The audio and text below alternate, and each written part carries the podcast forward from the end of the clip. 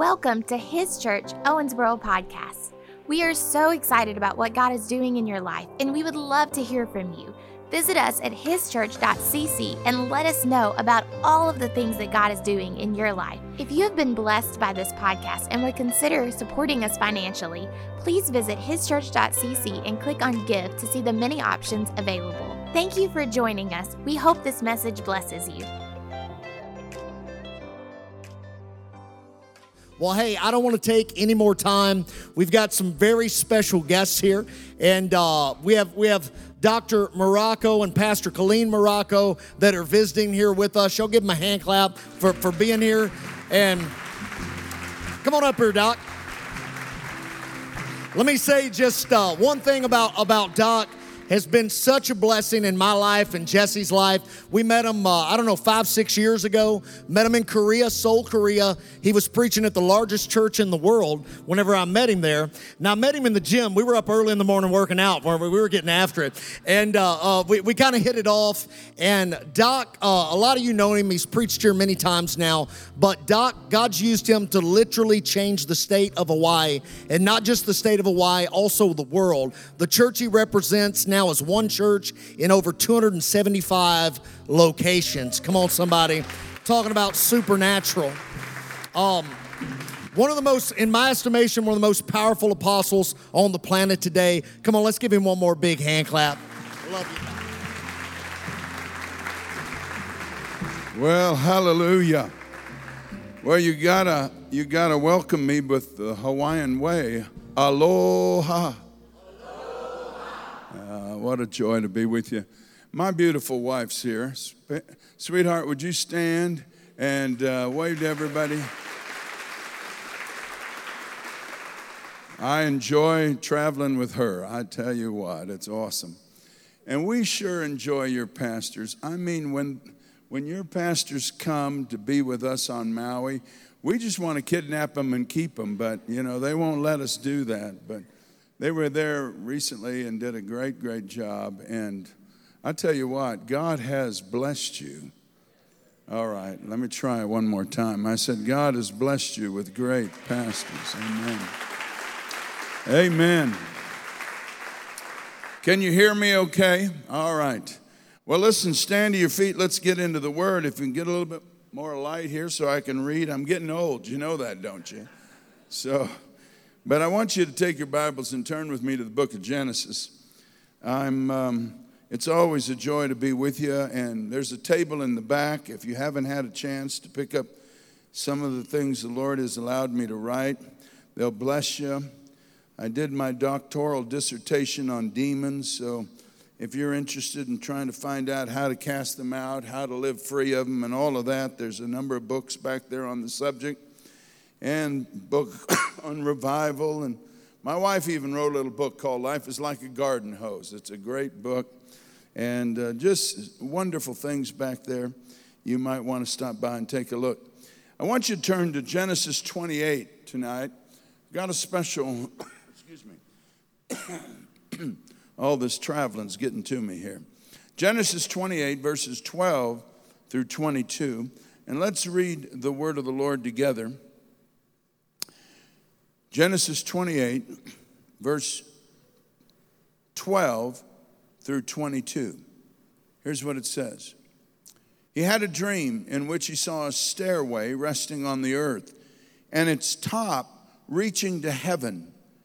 And the angels of God were ascending and descending on it, and there above it stood the Lord, and he said, I am the Lord, the God of your father Abraham, the God of Isaac. I will give you and your descendants the land on which you are lying.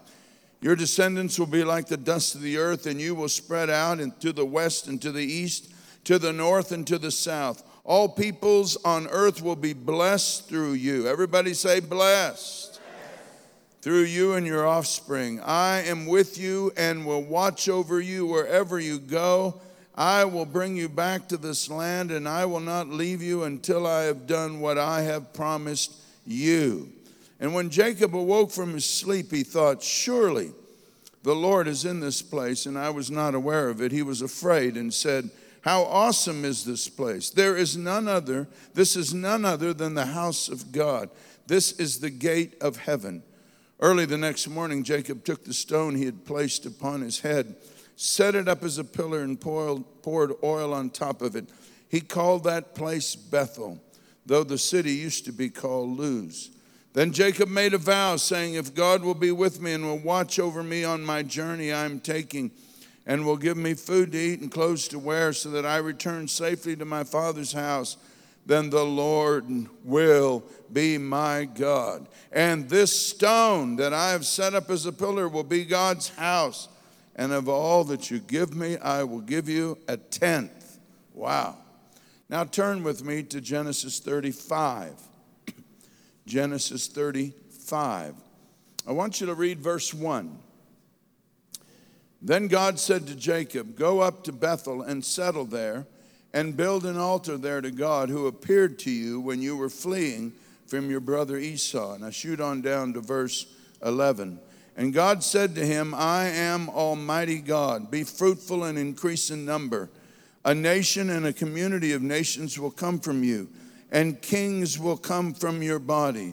The land I give, gave to Abraham and Isaac, I give to you. I will give this land to your descendants after you then God went up from him at that place where he had talked with him, and Jacob set up a pillar at the place God had talked with him, and he poured out a drink offering on it. He also poured oil on it, and Jacob called the place where God had talked with him Bethel. Let us pray. Father, I thank you for this great church, the tremendous leadership you have given this church. I thank you for what you're doing in this city. Come on, people, let's just pray in the Holy Ghost. Spirit of the living God, come upon me in power tonight. I desperately need your anointing because there's yokes that need to be broken, and it's your anointing that breaks yokes. It's not simply a message that will make the difference, it's your spirit working through that message to change hearts. So, Holy Ghost, come. Come upon me, come upon this congregation.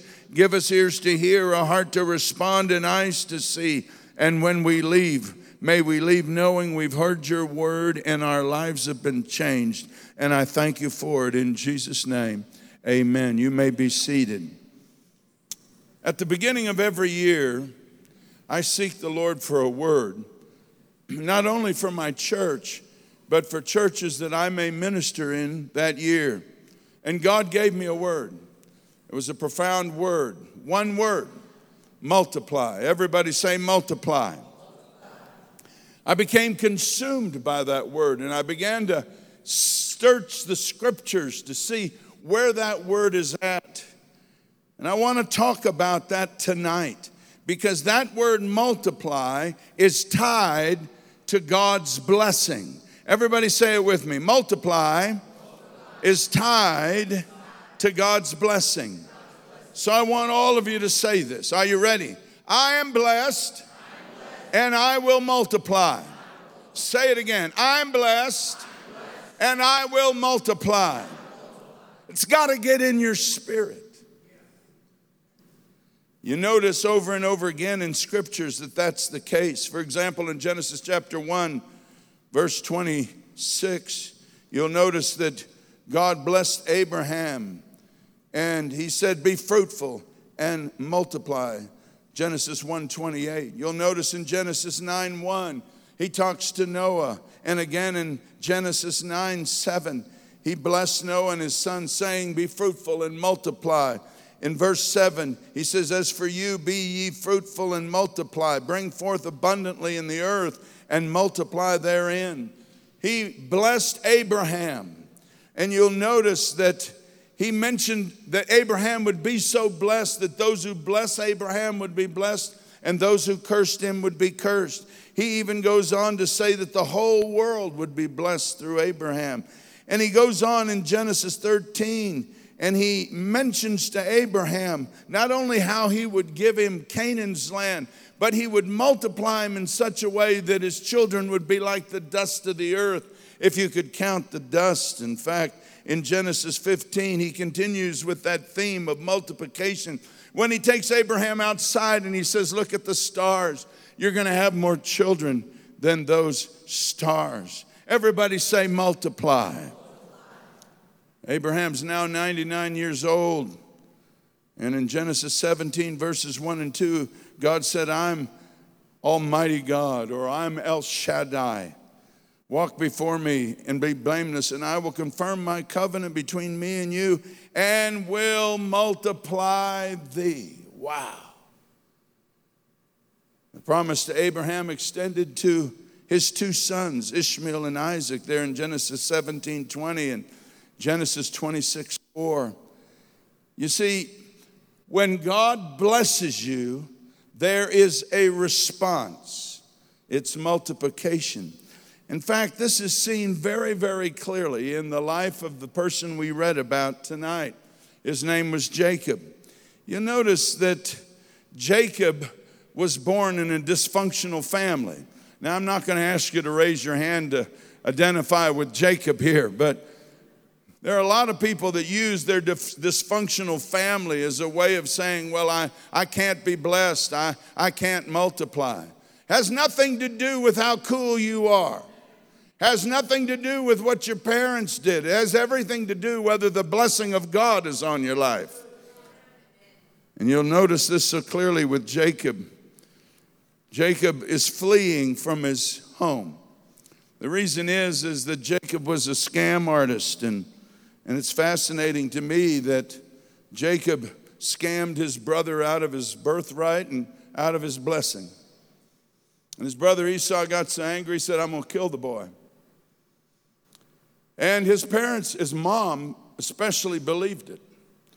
So his mom worked out a little scenario to get her son out of town. She said to her husband, Isaac, he said, Look, Isaac, I don't want my son marrying any of the women around this place like Esau did. I want him to marry people from our family. So I, you need to send him over to Laban, my brother's house. It was really a way to get him out of town, but it sounded good, so off Jacob went. But you'll notice something. When Jacob left, he left with absolutely nothing just the clothes on his back and a staff in his hand. He had nothing. He didn't really even know what was about to happen to him or how it would even go. He was fleeing for his life. But you'll notice in the text that we read, he comes to a place, in fact, it happened to be the very same place that Abraham had met God Bethel. And he's resting there in this place. And all of a sudden, he has a dream. And in this dream, God reveals himself to him. And God blesses Jacob. It's a most amazing story that at that moment, he encounters God and he encounters God as the God who blesses. And God says, I'm going to take care of you, I'm going to bless you. Well, we read the story then in Genesis 35 that he comes full circle He's been at Bethel. He goes to Laban's house. He, he spends 14 years working for his wife, six years to get flocks, and he comes all the way back to Bethel. And there God reveals himself again. And it is there that we see that God blessed Jacob way beyond anyone's understanding because when he comes back, it makes it clear in verse third, verse 43 of Genesis 30, it says, Jacob grew exceedingly prosperous and came to own large flocks and maid servants and men servants and camels and donkeys. In that 20 year time, he went from having absolutely nothing to having wealth, great wealth. You say, well, what happened? One thing happened.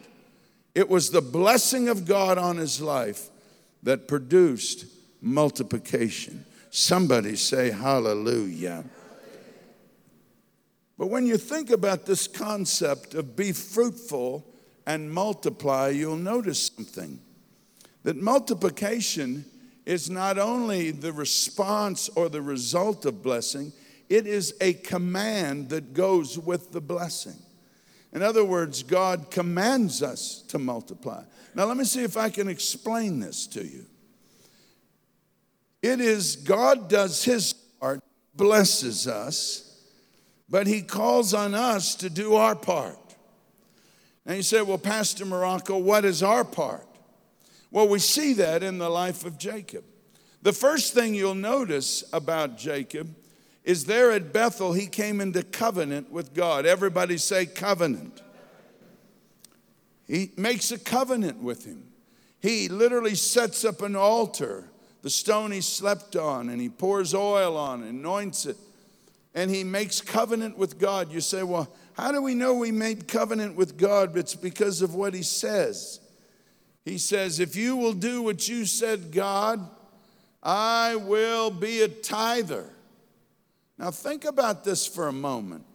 I, I, I want to slap some people sometimes. I don't know about you, but that's the Italian coming out of me. I'm, I'm telling you what, it's the mafiosa. I want to slap some people. It's because you got some stupid people say, Well, I don't believe in tithing because tithing's in the Old Testament.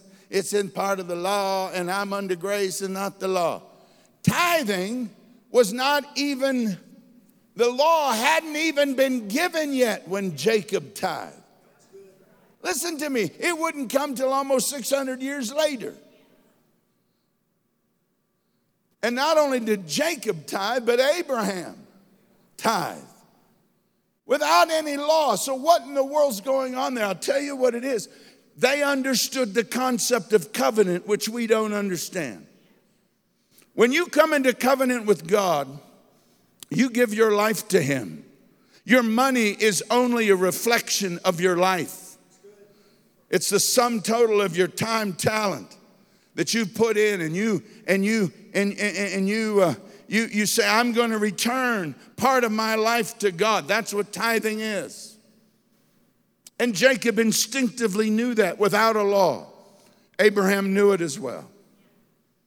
It's only the dumb folk of our generation that don't understand covenant. Before you'll ever know the blessing of God, you've got to establish covenant with Him. You need to say, Jesus, you're my Savior, my Lord. I give you my heart, my life. And then you express that. You express your faith by a covenant act. So, everybody say covenant. There are a lot of people who want to be blessed, but they never come into covenant with God. And what they want is God to bless what they're doing. They got their own agenda and if God don't bless them like they want to get blessed, they say, I'm leaving. What kind of nonsense is that?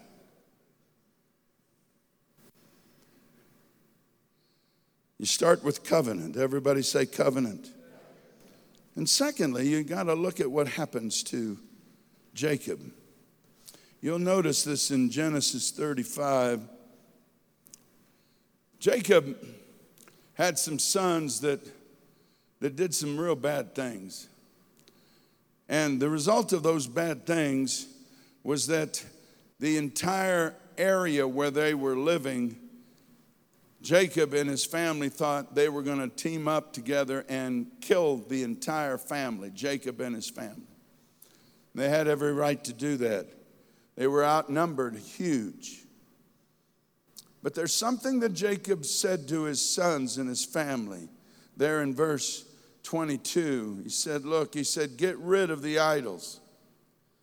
Now, let me talk to you a moment. When God blessed Abraham there in Genesis 7, 17, he said, Look, walk before me and be blameless. That is, part of being excuse me, under the blessing of God is to live a life that reflects God in the world. I wrote a book back there. If you've not read it, you need to. It's called Defiled. It's Satan's assault to destroy you and to destroy me and to destroy the church. Now, listen to me. There has to be a conscious sense of repentance in our life. Don't wait a long time to repent. Don't wait till all the world collapses around you before you decide to repent. You repent quickly. Now, you men know this in a marriage. If your wife hollers at you and she's got a point, you don't just sit there and defend yourself. Well, you do if you're dumb. but if you're smart, you'll repent quick. Ladies, you know the same, the same rules for you. And it's the same rule with God. You see, when we hide our sin, we, we allow a hook in our lives for the enemy to manipulate us. Just like there's, I, you know, I've done, I did a doctorate in counseling and marriage and family counseling and Christian counseling. And, and I used to counsel a lot in my early days of ministry. I don't do it much anymore. But I found very clearly that oftentimes the problems in marriage is just that people are so proud that they aren't willing to be transparent and repent of things they've done wrong. Smile at me, I'm preaching good. Come on, guys, help me out. It's Wednesday night. So, the second thing first, come into covenant. Second, live a holy life, be blameless. Get rid of every defilement. You got some secret sin? Come on, get rid of it. God, God can take care of that if you just bring it out in the open and ask God to heal it. Come on, somebody say amen. I've seen it time and time again. My wife began a ministry to drug addicts and alcoholics, and she'd never taken drugs or alcohol. And I said to her, How are you going to do that? You don't know a thing about it. She said, I don't know, but God said, This is what I'm supposed to do. And one of the most amazing things happened is that she. Uh, God spoke to her and said, I've got people in the church that I've set free. They're going to help you. And do you know that's exactly what happened? That's exactly what happened. And today, hundreds and hundreds of people have been impacted, freeing themselves of things that would defile them. Come on, somebody say, Hallelujah. thirdly, thirdly, be a worshiper. Everybody say, be a worshiper. Now, you'll notice that in Old Testament times, space was important. You know that. There were sacred spaces, like Bethel. I mean, Abraham was there, Jacob was there. There were sacred spaces. Now, we don't, we don't think in terms of sacred spaces today because God doesn't dwell in buildings made by hand. We know that. He dwells within the human heart. But there is something that happens, Paul writes, that when the church gathers like we're gathered tonight, there's a unique working of the Holy Ghost that is very, very real. And so, literally, what happens when we gather like this, this place becomes a sacred place because the church itself has gathered and the power of the Holy Ghost is present. Now, that says to me something. It says to me why the writer of Hebrews would say, Do not forsake the assembling together of yourselves, as the manner of some is. In fact, he goes on, he says, as you see the day approaching, he says, all the more as you see the world disintegrate around you, you must, you must create, if you will, that altar, that sacred place, that, that, that being a part and committed to a local church. Be a worshiper where you put it on the calendar. I'm going to be in church every Sunday morning. I'm going to be in church on Wednesday night. I, am going to go to Bethel. It's got to be there in your life. You know, as a young man, 17 years old, I shared a story a while back on the goodness of God and how God revealed his goodness to me. But let me remind you, as a 17 year old boy, I worked myself across from, on a freighter from the Philippines to the United States to go to college. And I, I got on board a ship of, of perverts. I had guys who had VD 12 times. I mean, they, all they did when they stopped at a port would, would be to, to, to get drunk and fornicate, and that was it. And here I'm a young guy, 17 years old, loving God on board that ship and I could have easily gone the way of the crowd. But every time I landed at a port, the deepest desire in my heart was to find a church. I landed in Vietnam. I'll never forget it. I landed in Vietnam, in Quang Nam, Vietnam, the height of the Vietnam War. Our ship was unloading cargo in the Vietnam War. And I remember clearly you had to take a little boat from the ship to the harbor. It was night and it was raining, but it was a Wednesday night, and I felt like I have to be in church. I hitchhiked on an American Jeep that went to a chaplaincy. I sat in the back, a 17 year old boy, dripping wet, cold, listening to a preacher preach, but I was, I was at Bethel.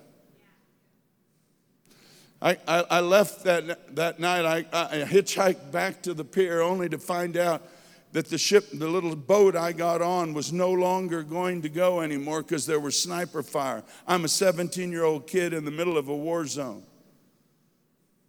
I got there because I wanted to be in church.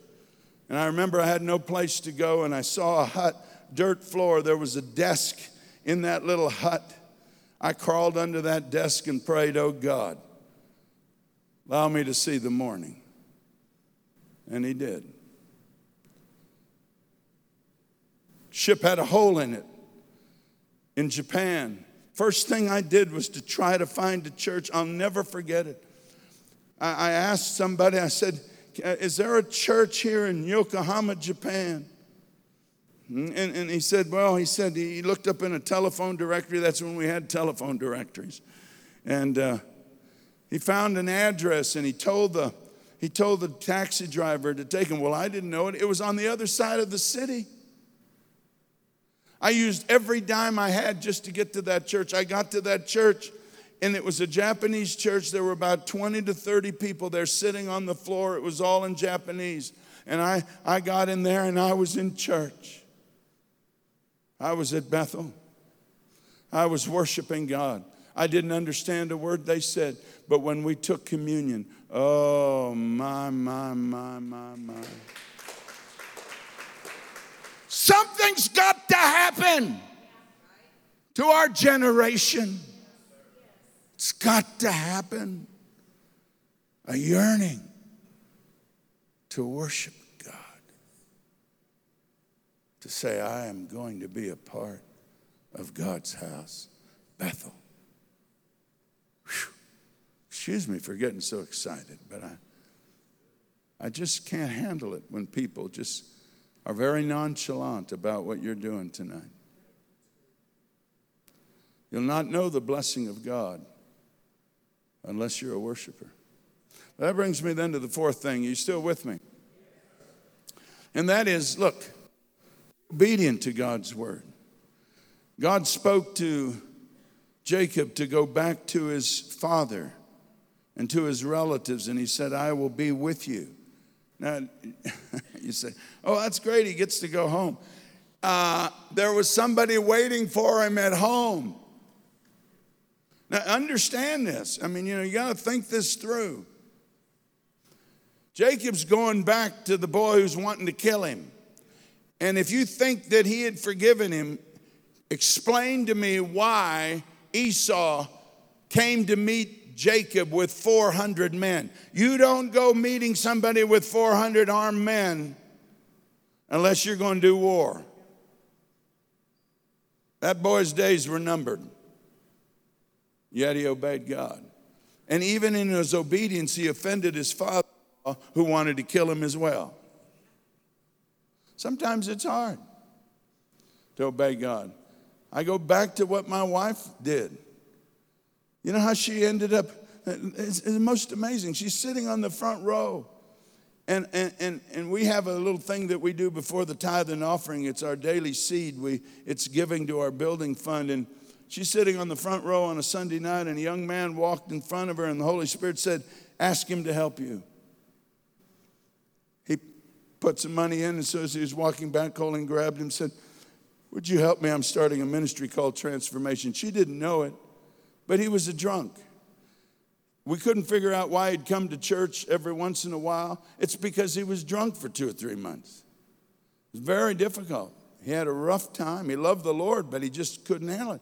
When she said, Would you help me? He said, Yes, I'll help you. He came. Did you know what God did? Because he served, God delivered him from his alcohol. Today, He's one of the ministers on my staff leading one of my extensions and leading transformation ministry. Somebody say hallelujah. I don't care how hard it is, if you'll obey the Lord, the Lord will always make a way where there is no way because of the blessing of God on your life. That brings me to the fifth thing, and that is pray. Everybody say, pray. Yes, we need to make covenant. We need to stay free of defilement. We need to be a worshiper. We need to be obedient. But fifth thing is to pray. And in Genesis 32 9, you'll he- see the prayer of Jacob. And oh, did he pray? Wow, what a prayer. Oh God of my father Abraham, God of my father Isaac, Oh Lord, who said to me, Go back to your country and your relatives, and I will make you prosper. I'll multiply. He's, he's reminding God what God said. I'm unworthy of all the kindness and faithfulness you have shown your servant. I only had my staff when I crossed the Jordan, but now I have become two groups. Save me, I pray, from the hand of my brother Esau, for I'm afraid he will come and attack me, and also the mothers with their children. But you have said, I will surely make you prosper and will make your descendants like the sand of the sea, which cannot be counted. He's praying.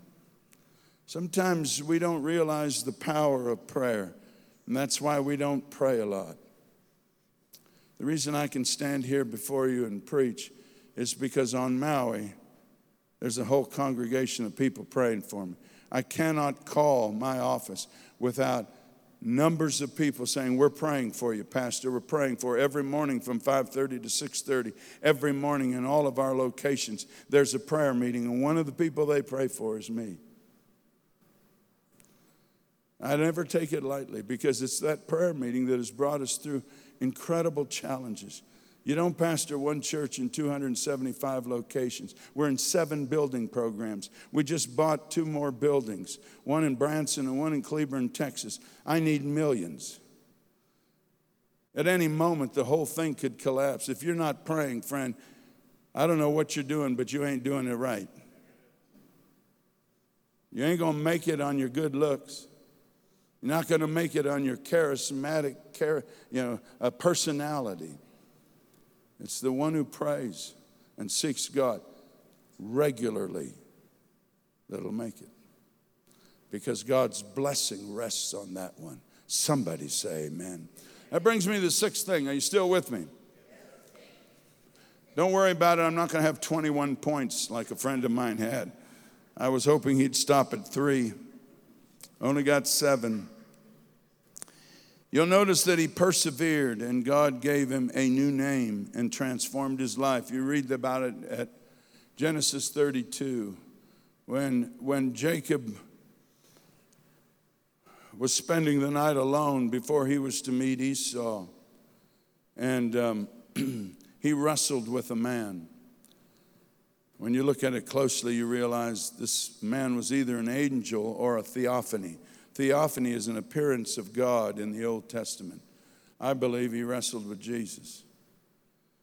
And at that moment, he said, I will not let you go till you bless me. And the one he wrestled with blessed him and changed his name. It happened because he persevered. You know, just recently, about a month ago, a couple in my church, precious couple, came to me and told me an incredible story. They've always been one of the good givers in my church. Back in 2009, they had bought a home. I think they'd lived in the home for about four years. And about 2009, when the economy crashed, they lost their home. It was foreclosed upon. Thing about this couple, they didn't get bitter. They didn't uh, they didn't scream at God. They didn't stop tithing. They continued to persevere in their ministries, persevere in their giving, persevere in loving God, serving God. Their business had fallen, but they didn't stop persevering in God. Well, about a month ago, he began to share with me some things. He shared with me how during that period of time, God gave him new businesses. In fact, the current business he has is prospering him so greatly, way beyond anything he'd ever had. But something unusual that I had never heard ever happen happened. He said after the house was foreclosed on, he got these letters from lawyers mentioning to him how the foreclosure was illegal And this one lawyer continued to pursue it. And um, they thought it was kind of a sham, you know, they didn't think it was a scam or something, they didn't know. But, you know, this guy kept pursuing him. Well, about a month ago, come to find out, this lawyer had sued the bank and uh, informed them that they were going to get back $105,000. And about three weeks ago, he said, Pastor, I got the check. And I shouted with them because they were tithers. Hallelujah. Have you ever heard of any bank ever having to pay somebody for foreclosing on them? That was a God thing because they persevered. Some people never get into the multiplication because they give up on God too early. Are you still with me? That brings me then to the seventh thing. Listen up. Oh, my, my, my, my, my, my, my. Oh, this is good. Are you ready for the seventh point? What was the first one? Covenant. What was the second one? Stay free of defilement. What's the third? Be a worshiper. What's the fourth? Be obedient. I know you've memorized it all. The fifth was pray, the sixth was persevere, and here's the seventh work hard. Well, that went over real big. Let me try it one more time. Work hard. Genesis 31 6. Jacob says these words You know that I've worked for your father with all my strength, yet your father has cheated me and changed my wages 10 times. However, God has not allowed him to harm me. Those seven things. God will do his part, we do our part. But one of the things about what God demands of us is faith. Because without faith, it's impossible to please God. You know that, and I know that. And so sometimes what happens for us, we don't stand in faith.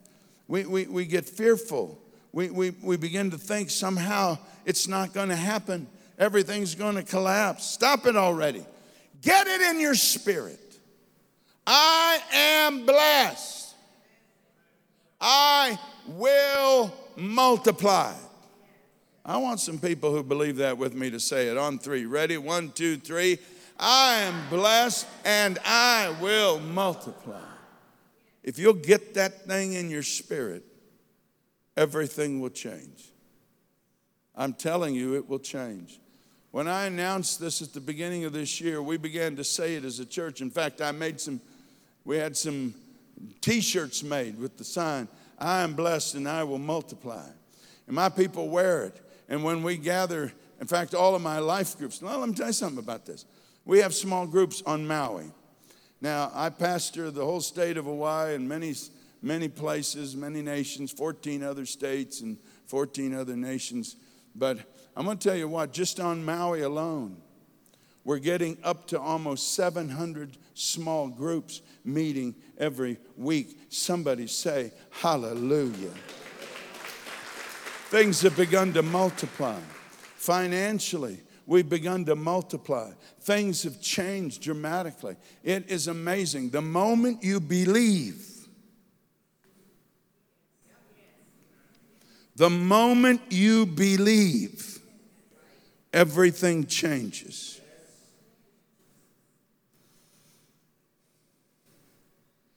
God wants you to stand in faith. Let me give you a little help on standing in faith. Are you aware of the fact that even though God spoke to the patriarchs that he would multiply them, their wives were all barren? Abraham's wife Sarai was barren. Isaac's wife Rebekah was barren. Jacob's wife Rachel was barren. And yet, out of that barrenness, God did a miracle and turned it around, and they multiplied. Don't you allow your barrenness to be the defining moment of God's blessing. God's blessing is the key ingredient, and you will multiply. You'll notice, for example, that Jacob was so convinced of the multiplication of God that he did something so strange. He took, you know, Laban had taken all of the sheep and goats that were spotted and speckled, and he, he put them aside and he said, Your, your salary is going to be all the speckled and spotted sheep and goats. Well, the only problem is he only had full colored goats and sheep. So he takes a little stick, and you know the story there in Genesis, and he peels part of the bark, sticks it in the watering troughs, and he said, Look, when, when, when, when they come to drink and they, and, they come to mate, they're going to look at these sticks and they're going to have these sheep and goats that are spotted and speckled. We all look at that and go, That is the dumbest thing I have ever heard. Don't you know anything about genetics, Jacob? Had nothing to do with genetics, had everything to do with faith. That was his declaration of faith. That was his hope, those sticks, and God honored it. Friend, listen, God will honor your faith. Are you still with me? You'll notice very clearly that that's why we need to be people that remember what God has done in the past so that He can do even more things for us today. Time and time again, I've faced financial pressures that were literally, uh, you know, I, I, all I can say is I buckled on my knees and overwhelmed. I felt like a weight was on me. Never forget a moment when God said, Get up, get in your car. And I drove over to, to our skating rink, our first major building, realizing we had no money to buy it or be in it, and God provided and he took me over to the original chapel that we'd rebuilt, and I had no money to do it, and, and God redid it. Then I drove back to the cathedral, and there sitting on that corner is a $50 million building, and God did it, and it's all paid for. And once I began to just remember what God had done, faith began to come and well up in my heart. Wow. And finally, praise the Lord. Everybody say, Praise the Lord. I love what it says in Psalm 113.